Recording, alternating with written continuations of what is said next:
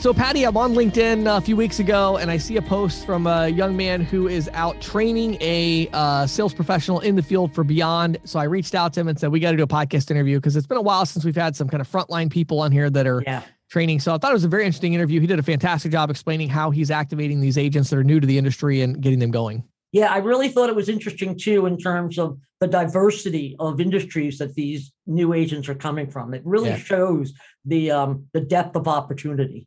And I, I, think Beyond's taking a really interesting approach to getting these guys out, out, you know, equipped to be out in the field. I agree. Um, and then you had a really cool. I really, um, it was interesting your your question from the field today because it really takes much more of a personal approach, shall we say? Yeah, um, yeah. Well, we just talk really about finance, and it, mm-hmm. you know, I think, um, you know, every time I dive back into finance and I go through a new advanced finance course or accounting or whatever, um, which I love, I'm a numbers geek, always have been. Um, you know, I'm always struck by like how relevant it is to our industry, and so I try to mm-hmm. break that down and give some really specific tips to agents and to ISOs, uh, you know, um, you know, each of them respectively on how to, you know, increase income and then also how to invest capital. Um, and so I think that was uh, that's something our industry really needs to get better at.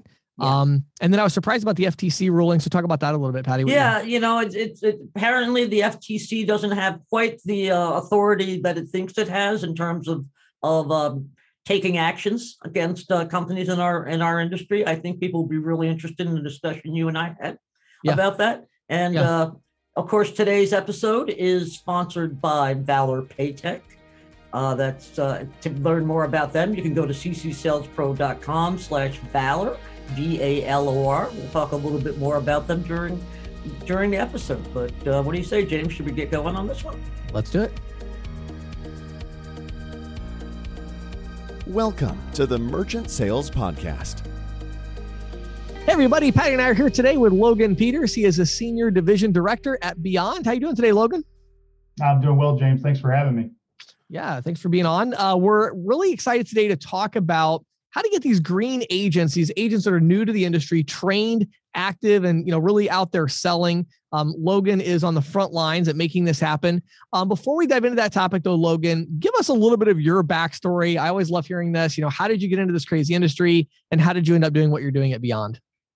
Yeah, absolutely. Thank you. So I had uh, I actually spent ten years in uh, shipping, logistics, supply chain, warehousing roles, and cool. I recently got into outside sales, uh, wholesale plumbing industry and that's kind of how I discovered merchant services. Really hadn't I didn't know anything about it, right? Uh-huh, uh-huh. Uh, it was very, very new term to me. Uh, but what drew me to the industry was really uh, just the flexibility, uh, potential to have uh, a book of business, build a book of business that um, I didn't need to have someone leaning over my shoulder uh, to be able to build. I, I had that drive, so that was something that was very natural to me. So I saw that opportunity here.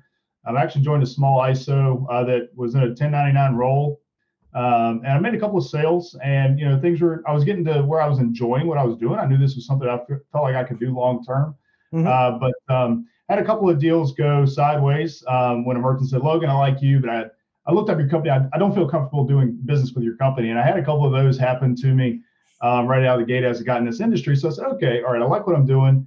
Um, I might need to make a little bit of a shift here, right?" So opened up my recruitment on LinkedIn, and uh, I got this interesting message that uh, that said, "Do you know what Bob Carr's doing at Beyond?" And of course, I'm super green, right? I said, "Who's Bob Carr?" Right? um, so that was a lot of fun, and uh, of course, after some good conversation there and a couple of laughs uh, with who was recruiting me there, uh, who's become a good friend of mine, and you know, did, did a little homework, and it was pretty eye opening, pretty pretty eye opening that this is where I need to be. This were this would be a good fit for me. So I've been with Beyond since February of 2018. Uh, it's been a great move for me. Um, it was a challenging move because I, you know, I had actually changed positions like within twice within four four months, right? And you know, I had that funny.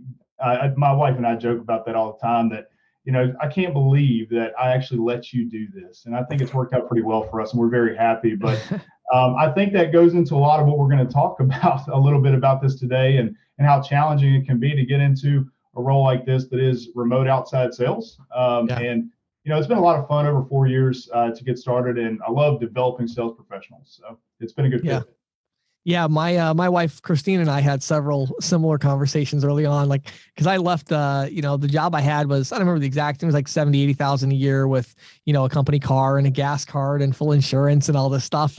And then it was like, you know, yeah, I'm going to go sell straight commission sales and uh, no boss, nobody. We're just gonna kind of like see what happens. And uh, yeah, so that was uh, that was an interesting conversation for sure. Okay, so so we want to talk about again taking agents who are new to the industry, getting them trained, activated. So let's start at the beginning of that process, Logan. So let's talk about recruiting. Um, first of all, I'm curious, you know, any thoughts, insights on how you're finding these people that are a good fit, and also, are there any kind of patterns that you've noticed? Uh, you know, are you are you having more success with people that have a background in selling, you know, financial services, insurance, mortgages, what you know, cars, real estate? I don't know. So just kind of curious to hear your thoughts on you know that trend, and then also kind of more recruiting side of what you're doing to bring these people into the industry. Yeah, I think the natural thing for me was to look for people like me, right? Uh, you always kind of want to duplicate yourself in some way, shape, or form. Um, but it wasn't just the money and the flexibility you can have, but I found that just the fun and rewarding part of connecting with more fo- folks in your community, the business community, um, and and seeing that you can make a serious impact there, right? Uh, so that was that's those are people that I really look for, right? That you know already have that community impact or want to expand upon that. Um, but also for me was, you know, it, um, beyond in particular, it was being part of something bigger than us, right? Um, bigger than an individual, and you know, having a corporate mission um, was a big thing for me. So, um, and the fact that we, you know, have that, uh, you know, try and support underprivileged youth to get a quality education as part of our company mission. So sometimes that's a big thing to lean on too. That you know, a lot of folks in sales these days are looking for something that's bigger than them. Mm-hmm. Um, but in terms of background, uh, particularly outside of the industry, I've had a lot of success with a lot of different backgrounds. So financial advisors, uh, they, they like to cover, call themselves uh, recovering financial advisors, which is always entertaining. Uh, solar sales, roofing sales, and some car sales. Um, a lot of folks tend to assume that car sales everybody's coming to them. Not in this day and age if you're good, right? Mm-hmm, if you're really right. good, it, it is a lot more outside sales than people uh, anticipate. I've even had someone that has come from almost a decade in selling cheese. Okay. So and, wow. and doing very well here, right? That's B two B. That's in the restaurant space. Yep. So sure, um, it's it's done really well there. So and even uh, current and former entrepreneurs, uh, maybe they had a business, sold it, um, or mm-hmm. or you know really turning over the operation side to other folks. We've had a lot of success there. So you know to expand on that, we've I, I've really had a lot of success with folks coming from outside of the payments industry. Cool, cool tell me what about the the w2 model? What about that model in general and your sales culture especially um, that draws people who are new to this industry? I mean I, I i'm familiar with beyond. I've spoken with bob. You know it amazes me how many people have come in from like you say as far diverse as uh, plumbing and cheese right? Uh, can you give us a little sense for that? Yeah you're exactly right. I mean it was it was in, in my mind when I started as a 1099 role, I was like, oh, it just gets rid of any restrictive nature of this, right? I can get after it. I'm not going to have to worry about anyone over my shoulder. And I think that's kind of the misinterpretation of what the W 2 role is naturally going to be mm-hmm, um, mm-hmm. for folks that are, are coming into this. But uh, I think the way that we've done things in our culture is that it gives that 1099 flexibility, but with the you know the backing of a W 2, right? The support of a W 2 and the simplicity of a W 2. Right. Um, which has been a really big big thing for for our folks. And um, I think that when I'm when I'm recruiting and I'm interviewing, it's like yeah, you know, they just assume that you know W two you just got to clock in a certain time and you know clock out at a certain time. That's just a mental thing with the W two, but sure, it's, right. it's not that right. You have that flexibility during your day, so that's been that's been a big part of uh, success in recruitment too. Yeah, I would imagine so. I would imagine. So okay, you know, and you have an agent signed up, and um, you know, they have no idea how the industry works. And, you know, and it's interesting for me. I'm going to give you a little bit of just a moment of background. I've been kind of tooling around with various training programs. Took James, I've been taking James's training program, training programs offered by a couple of places, just kind of getting an idea for how this feels, right? And, um, you know, some of them seem to be geared at people who kind of know merchant services. Some of them sort of take a bare bones approach. And I'm getting the sense, you know, since you have a lot of people coming in from diverse backgrounds, um, how, how does that work? How do you teach them how this industry works and get to get themselves rolling? Yeah, I think it's really funny uh, when people come over that already have that background. It's you know you're you're in a set a way of doing things, right? So when you're coming mm-hmm. in outside of the, the industry, you're very moldable and you can get set in the way that we do things a lot easier, right? So I, you know, me coming in without that background, well, it was critical for me to show people kind of the similar way that I got up and running quickly. So, you know, with with the way that we have, you know, we have a signing bonus and residual portfolio comp, comp model, right? Mm-hmm. So I like to start by building out their personal income plan. I, I do not like to be that sales leader that just assumes that they're going to do it this way, they're going to do it my way, or the, or what they need, right? Uh-huh. Um, so I sit down with them based on their goals. Um, we really, you know, we do a deep dive on on their personal personal goals, um, and I make sure that I'm in lockstep with them. Uh, again, every step of the way that to make sure that I'm giving them what they need and reciprocating that um, both ways. So uh, I think that's the biggest first step, um, but also uh, sometimes a seller will limit themselves mentally before they ever even get started, right? And so, right, or, right. or, or the opposite of that, they think it's just going to be the easiest thing in the world and with little effort, and this is just going to be, you know, their dream come true. And so I think it it really allows you to understand where they are uh, mentally before before you ever even get rolling. So, um, and then you know, the new team member for us goes through a five day, um, half day virtual training. Each each five days is a half day to where they're you know learning to understand our product offering and uh, we also have continuing education courses through what we call beyond university that they can access 24 7 uh, to really get them up to speed quickly. So what about okay once you get them trained once they have a sense for what they're doing um, next is obviously you, you send them out into the field. But how does that work? I mean I, I i know we've talked in over the last few years some people who believe in doing tag-alongs Others believe in just sending them out and seeing what happens. Um, and I'm sure there's something in between those two extremes. What's your approach yeah. on that? Yes, certainly. So um, I mentioned that we do a half day training mm-hmm. um, that first that first week. So the mm-hmm. second half of the day is is blended field time, right? So uh-huh. one of the largest blind spots I was able to recognize from my experience starting out in the industry was the inability to visualize what an ideal merchant looks like, mm-hmm. how to identify the best prospects quickly, right. and how to qualify them quickly for my sales funnel. So on day two of their training um, in in the afternoons is when I take them on what I call a Beyond Community Tour. Um, we go out, we talk to current merchants of ours, ask them why they chose to work for Beyond, uh, work with Beyond, right? Um, and why they remain with us, however many years they've been with us, right? So I, I help the new rep to understand the technology a little bit that we put in place at those merchants and mm-hmm. why, uh, what a mm-hmm. terminal's capabilities are, maybe what its limitations are, right? Um, and and then I help them understand the value of the deal based on the merchant. So how they were priced, based on what program they have, or and things like that, because they can't understand why. And James, I think you'll you'll like this. They can't understand why the grocery store doing three hundred thousand a month is not as profitable to the country uh, to the company as a convenience store doing 25,000 a month. They don't they can't right. visualize that. It's based on the program, right? Right. So helping them, you know, visualize that shortens the learning curve dramatically and it allows for them to visualize what a portfolio of merchants might be that they can create. Hmm. Yeah, I really like that. I actually have one one follow-up I want to do about the the training. So and I know I like I do some work with Beyond on the uh, video training side. I'm just kind of curious, like, you know, when you look at the video training, and, and I'm like a huge, huge believer in getting out in the field. One reason I wanted to have you on the podcast, I saw on LinkedIn you had made this post that you were out in the field training a rep. And so that was one thing that sparked the conversation. And I'm a big believer in that. How do you leverage the video training though? I mean, is it kind of more front loaded or do you look at that more as like, okay, once they've got a little bit of context, they've been out in the field now go through these courses to really become an expert or like, what, what are your thoughts on, on the, you know, the video training versus the field training and kind of the proper place for each?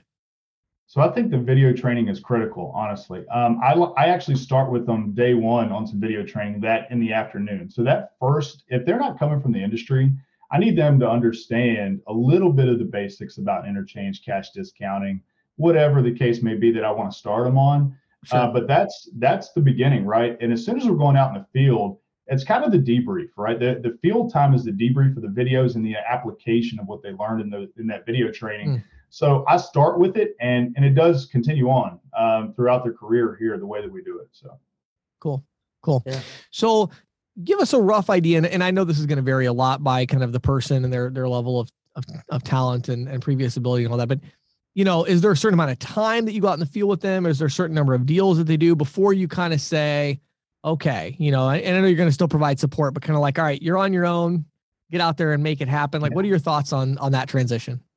Yeah, it's very different. Um, I've I've I've brought in folks that work incredibly different industry verticals and have never really crossed, you know, what industry verticals they like to work. Um, and then I've had some that you know will work every every industry vertical. So that will definitely change the time frame. But uh, really, anywhere from their first 10 to 15 deals, I really get that sense of of what they're going to do and what they're capable of and where they would need some help and assistance. So um, I say in their first, you know, four or five months, they've they've boarded 10 to 15 deals at least by then.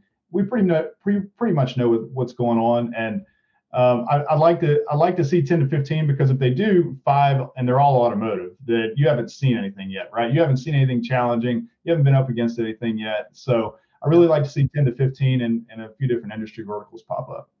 You know, one other random one other random question I just thought of. Um, you know, one of the things that there's a lot of debate about in the industry actually. Uh, w2 versus 1099 is when it comes to compensation without being too specific here the w2 model tends to be a little bit more front loaded right? And so the idea is let's let's really get some serious cash in the hands of the the agent that's new that makes their first couple of sales because you know they're they got to pay their mortgage they got to pay their electric bill um, and then the residuals being a little bit lower um, you know how you know how big of a part do you think that plays in getting somebody up and, and going where it's like not only did they make 10 or 15 sales but they actually made some serious money from making those sales.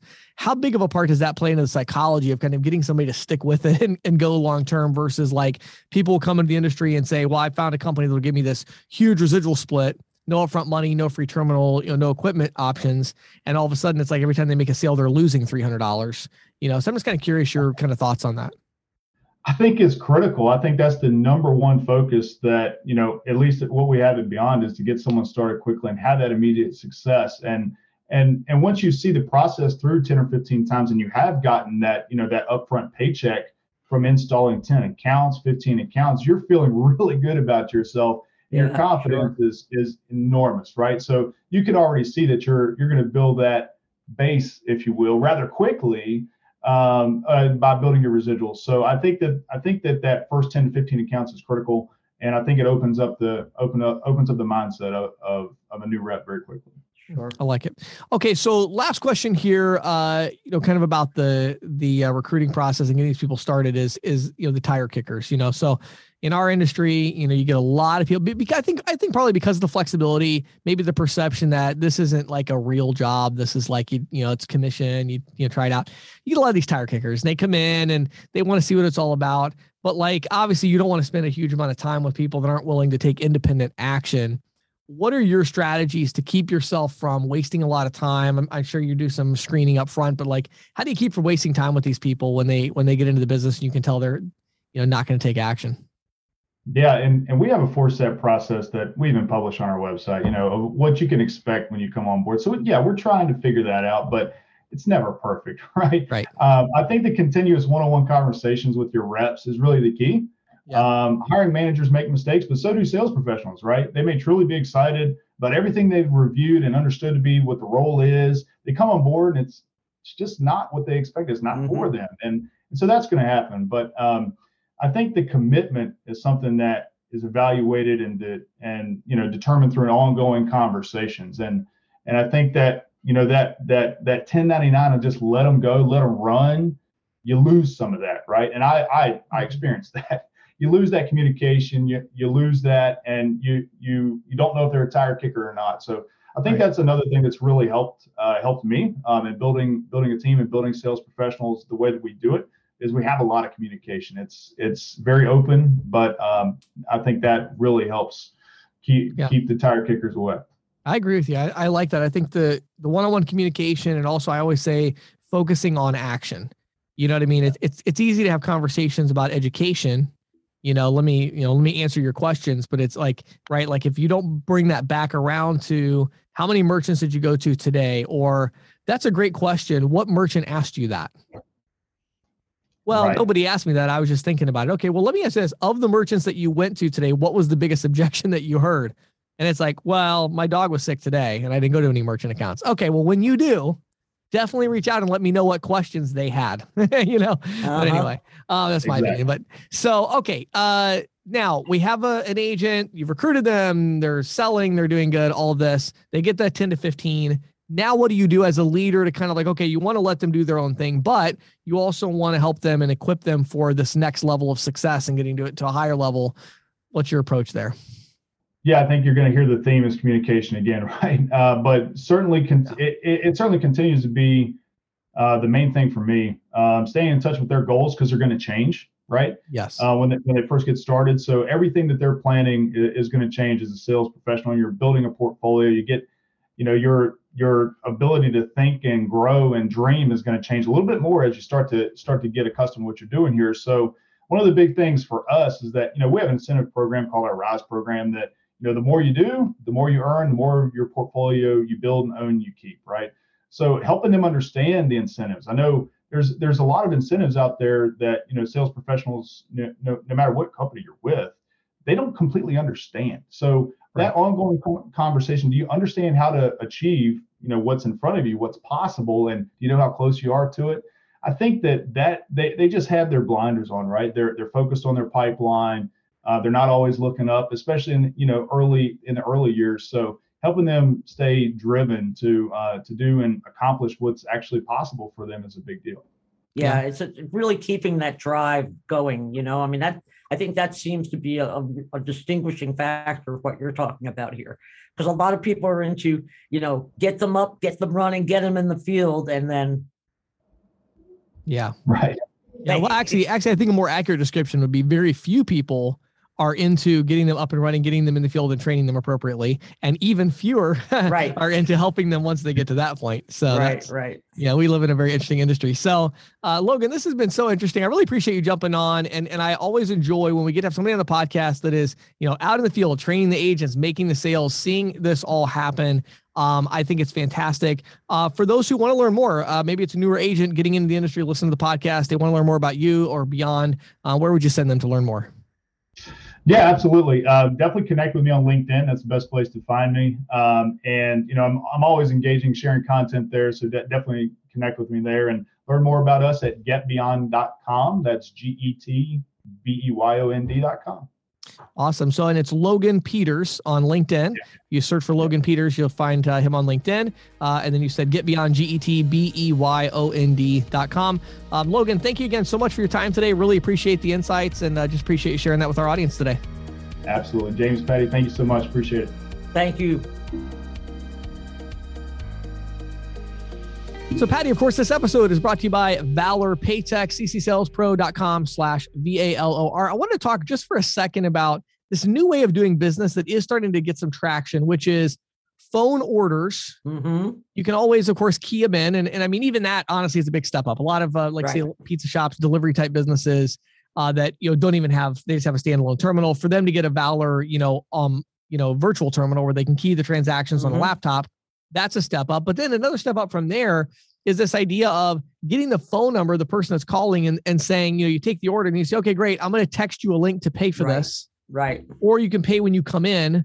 Um, right. And so what no, should I text it to the number you're calling from? And mm-hmm. you know, mm-hmm that is a really really interesting flow and it's one that i think is going to continue to gain momentum rather than the person having to stay on the phone right. rather than going to make the pizza. They have to wait and say oh let me go get my card. Okay i'll wait for you and then okay let me you know write this down. It's like no just i'm going to text you a link. You can click to pay there or you can pay when you come in to get the pizza. Yeah and i think that's going to be i actually had that happen at a pizza shop just last week um, and i loved it you know, I mean, I know it was sort of like, oh, cool, here's something we've been talking about that somebody's yep. actually doing. Yeah. But I love the idea of it because it's it kind of um makes a card not present transaction a little bit more secure, don't you think? I uh, definitely, absolutely, it does. Yeah, yeah. I don't like reading my card number off to a stranger. I hate, I hate doing that, I, and I don't like keying it into a restaurant that this is the first time I've been there. Right. Right. Right. Yeah. So, so uh, if you want to learn more about that, um, definitely check out Valor, ccsalespro.com slash V-A-L-O-R. And so to clarify, that's part of their virtual terminal. You can pull up a, a new like transaction. And instead of doing the transaction there, you just put a phone number in, put an amount in, and kind of send them like a text invoice, basically. Right. Then the customer can click on it and they can very conveniently pay from their mobile device. Um, and it's a great way for the those you know delivery type businesses or phone order type businesses mm-hmm. to get a quick order. Um, also, I'll tell you another really interesting example of it is larger ticket it's good, but they they will actually stay on the phone, but they will send it and they can see that it was paid. So, right. hey, I, I, just sent you a text. I'll stay on the phone while you pay that, and then I'll let you know once it goes through. Yeah. You know, so yeah. there's a couple good things there that that can work for. So again, ccsalespro.com slash V-A-L-O-R. Uh, definitely check them out. This is Questions from the Field, brought to you by ccsalespro.com, the leader in merchant sales training and technology. If you're an individual merchant sales professional, visit ccsalespro.com forward slash training to get a free 14 day trial of our all access pass. If you manage a team of merchant sales professionals, visit ccsalespro.com forward slash ISO to learn how we can help you grow. And now, here is Questions from the Field with James Shepherd.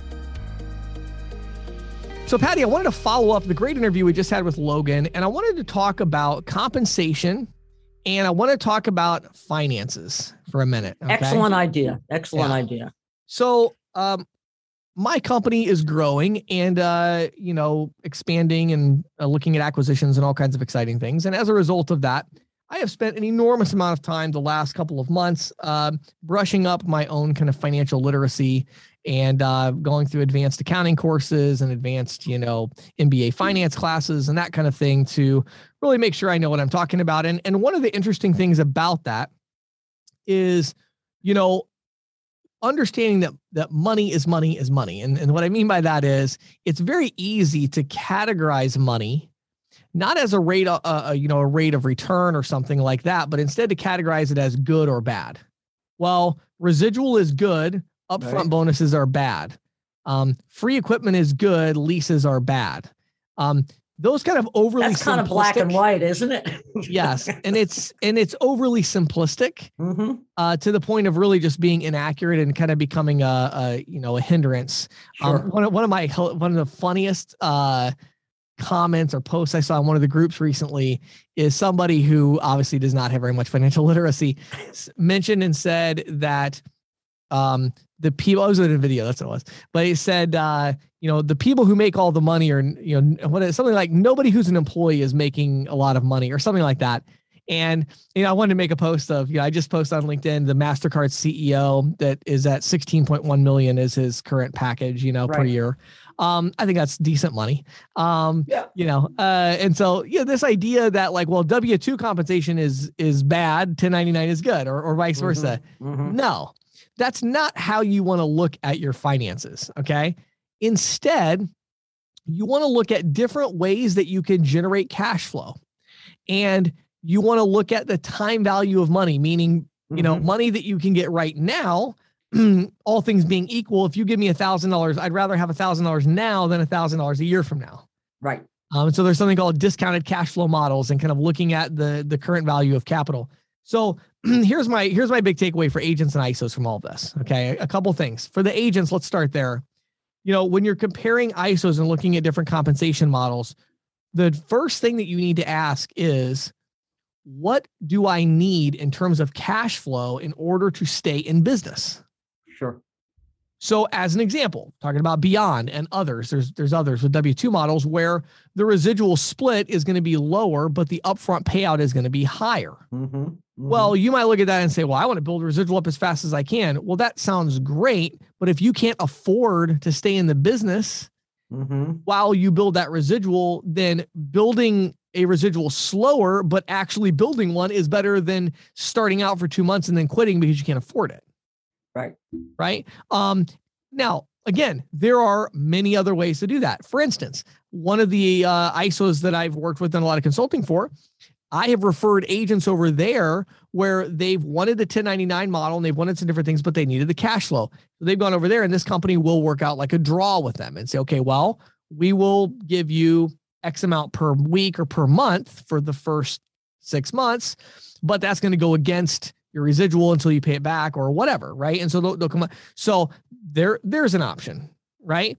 Um, then for others, you say, well, I'm trying to retire in 10 years. Mm-hmm. And so for me, you know, residual is like the only thing I care about. I already have enough income coming in to like I can make it, but right. I really want to build this retirement income. Okay, well then right. look for the largest residual split and think about, you know, so my point to all that is if you you know, if me saying what I just said made you upset, okay, you're the person I'm talking to. And again, uh-huh. you, maybe you're upset because you're like, what are you talking about, James? You should always go W 2. That's the only way to do it. Or you should always go 1099. Then you're the person I'm talking to. Okay. Right. Right. Wake up. Okay. Understand that money is money is money. Okay. It, you know, residual is not inherently better. Like if I said to you, I will give you a million dollars or a thousand dollars a month residual, which would you take? If you would take the thousand a month in residual, you are an idiot. Yep. Okay. Residual is not better than money up front. It's just different. And right, so you have right. to evaluate it based on the value of it, right? So, right. I, you know, don't do a bad deal, obviously, but you have to think through a bad deal relative to the value of the financial deal that you're getting. How long is the account going to be around? You know, you work with one company and they're like, well, we'll give you this residual split, and this other company gives you a 10% lower split. But the company with the lower split, they're holding onto their accounts for twice as long as the other company. Mm-hmm, mm-hmm. Well, all of a sudden, getting that 10% extra split is a really bad deal because the lifetime value of the account is so bad. It's right. going to hurt the ability to resell the portfolio, eh, you know, to an acquisition down the road. Um, so my point to all of that is, I'm not giving the specific advice, but to the agent, just take your blinders off of, you know, like I'm sorry, but money in itself does not contain moral absolutes. Like, you right. know, it's not good or bad. There's just you can make money in a lot of different ways, and you need to evaluate them independently and then compare them together to see which is the best fit for your current situation in life right. to achieve your objectives, et cetera, et cetera. Now, right. um, what about for the for the ISOs? For this, I would say kind of the same thing, but from the other perspective, right? Mm-hmm. So the, we have these ISOs that will spend huge amounts of money on an acquisition, right? So they will spend $10 million to buy another processing company, right? Right. But when you come to that same company and say, hey, you know what? If you paid for point of sale stations based on profitability of the merchant and created a program where your agents and merchants could get instant access to capital given certain profitability constraints, they would say, Oh my goodness, I would never. Why would I do that? That would be terrible. I'm going to spend all this money to get these accounts. And it's like, Well, wait a minute. You just paid $10 million to get right. X number of accounts.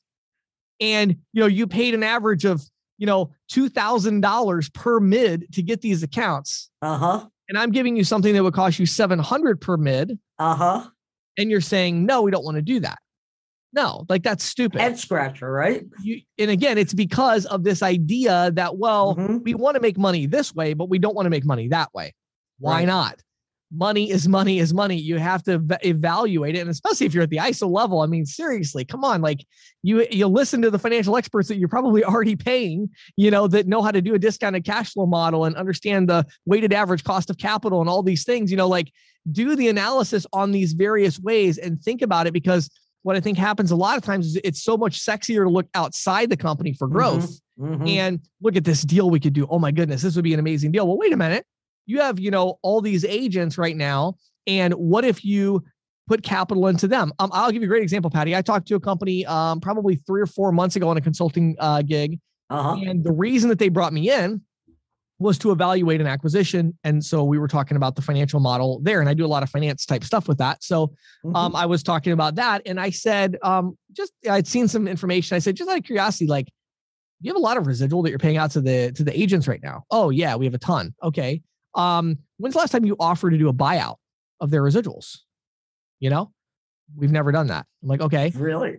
So before you spend X amount of money buying this other company at what it accounted to like probably a 46x on their on what they're you know the, the residual right. they're going to buy they're paying a 46x on it you know what i mean and i'm like what if you reached out to all of your agents and offered them between you know depending on the amount of the portfolio a 20 to a 30x mm-hmm. Well, they did that. They spent eh, about half the money they would have spent on the acquisition, and they bought like the same amount of profit for half the money. Uh huh. Because it's like you you got to back up and say, well, wait a second, we have this capital, but how do we invest this capital to get the highest return on investment? Right. And the internal rate of return on this, you know, is, is super super important. And so all that to say, you know, money is money is money. So think about the return on investment, whether you're an agent or an ISO. Take the blinders off of, well, this is good, this is bad. We do this, we don't do this, and say, well, wait a minute. We, you know, as, a, as an agent, you want income. So evaluate the different ways you can get that. As an ISO, say we have capital and evaluate the different ways you can invest that and mm-hmm. look at it as just a, a, financial return rather than having the blinders of good and bad on when it comes to financial um, transactions. Good stuff, James. Thanks. This is the Insider's Report with Patty Murphy, brought to you by The Green Sheet. For nearly 40 years, The Green Sheet has been the go to source for news, analysis, and educational tools that empower and connect payments professionals. If you're not reading The Green Sheet already, check it out on the web today at www.greensheet.com. So, James, I want to talk briefly about the Federal Trade Commission. Sure. And this has happened a few times in my tenure in this business. It's it has its eye on, on payment processors and it wants the industry to know. Um, in March, the agency announced two separate actions in, regarding payment processors. But here's the kicker the FTC really can't do much to punish errant processing companies because there was a Supreme Court ruling last year that significantly reduced the agency's punitive powers. I have to admit, this is something that kind of slipped by last summer. I didn't really notice what was going on. But apparently, the FTC has long believed that it has the authority um, to give up or repay, you know, make people, companies give up or repay profits gained from activities that are deemed to be unlawful. Sure. So you're, uh, you know, you're uh, selling some kind of scam on COVID um, paraphernalia, you know, face right. masks or something, and it's a scam. You know, they could.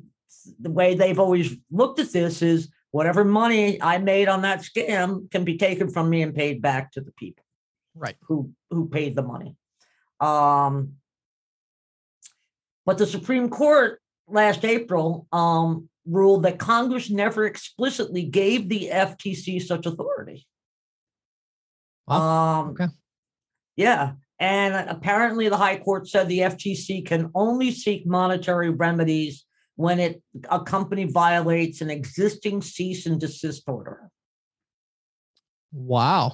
Yeah. That really limits their scope of uh really limit basically yeah. all the so basically all the FTC can do is give bad actors a slap on the wrist. Yeah. And that's what happened in these cases. Um, one it was iStream Financial. Um, okay.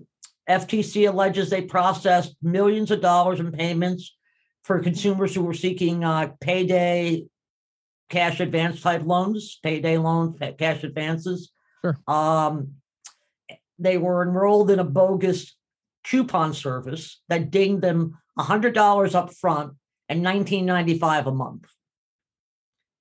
And the FT, FTC said uh, that 95 99.5% of consumers illegally charged for the coupon club never used the plan. And tens of thousands tried to cancel to no avail. Mm. So, you know, they've now placed a permanent ban on this company processing for high risk clients. Mm. Um, and while is able to order the company to pay some money, which the FTC said would go towards consumer refunds, the amount is a fraction of the $40 million that that sure. in total losses. Sure. And then in a separate case, they filed an administrative complaint against electronic payment systems and its owners for allegedly, allegedly opening merchant accounts for fictitious for uh, fictitious companies on behalf of a company called Money Now Funding. It hmm. was a business opportunity scam um, that the FTC sued and uh, successfully back in 2018. Huh. Um, and according to the FTC, the this you know this company's employees turned a blind eye to the credit card laundering and gave advice. Apparently, even told money fund now funding how to spread the charges among different accounts to avoid detection. Hmm. Um, so now, of course, they're prohibited from credit card laundering and similar schemes, but that's about all the FTC can do. Yeah, I mean, you say that, but obviously, I, I would assume then what does this fall to the FBI, the, the Department of yeah. Justice? I mean, somebody yeah. else is going to prosecute. Somebody else will come in and do something, but right. it, it won't be able to, you know, it'll, what the FBI and those people will do is go after this money now funding company. Right. They probably okay. won't go after the processor because the processor oh. kind of falls under FTC jurisdiction. Oh, I see what you mean. So, okay, so let me see if I can reframe this to make sure I understand. So, what you're saying is the processing company kind of was uh, aware of fraudulent activity going on with one of its merchants. Right. It not only failed to stop this fraudulent activity, but it even maybe encouraged or Maybe educated them on how to do it better. right? And you're saying that that which used to be under the FTC and they could come in and say, well, here's what we're going to do. We're going to sue you for how you profited from this, et cetera, et cetera. Now the FTC can't do anything. And because that company didn't technically break any laws, they just told somebody else how to break laws. Now the FBI can only go after the other company that broke the laws. Pretty much that's yeah, that's that sums it up pretty much. You know. That's super interesting, actually. Okay. So yeah, I mean, you know, sure, you know, payment processing companies can't ignore red flags. You know, they're they're probably some kind of like moral obligation to do something. Um, but this puts the FTC, you know, uh, consumer protection kind of thing in in limbo. Yeah. Um, Hmm. and uh, you know, they obviously they said um, Congress needs to get into you know get into the act and do something, give it the authority uh, Right. to get money for consumers have, who have been scammed. Um, you know, in the meantime, they're going to do everything they can to stop scammers, but they're not going to be able to pay consumers back. Wow. So, Oh, very interesting, actually. Yeah, I wasn't aware of that at all. So I like I said, this one slipped under the radar Yeah. for me, but I when I saw it, a reference to it, you know, uh, I guess it was uh, last month in April sometime. Hmm. I thought I had to tuck that away and make sure I tell everybody Yeah. about that. Yeah. Wow. Good stuff, Patty. Thanks for sharing that. Mhm. Thank you for listening to the Merchant Sales Podcast. Whether you are an industry veteran, processing executive, or just trying to learn about the payment space, we appreciate your time. The Merchant Sales Podcast is a joint production of Greensheet.com and CCSalesPro.com, and we hope you will tune in next week for more information and tips on building your merchant services business.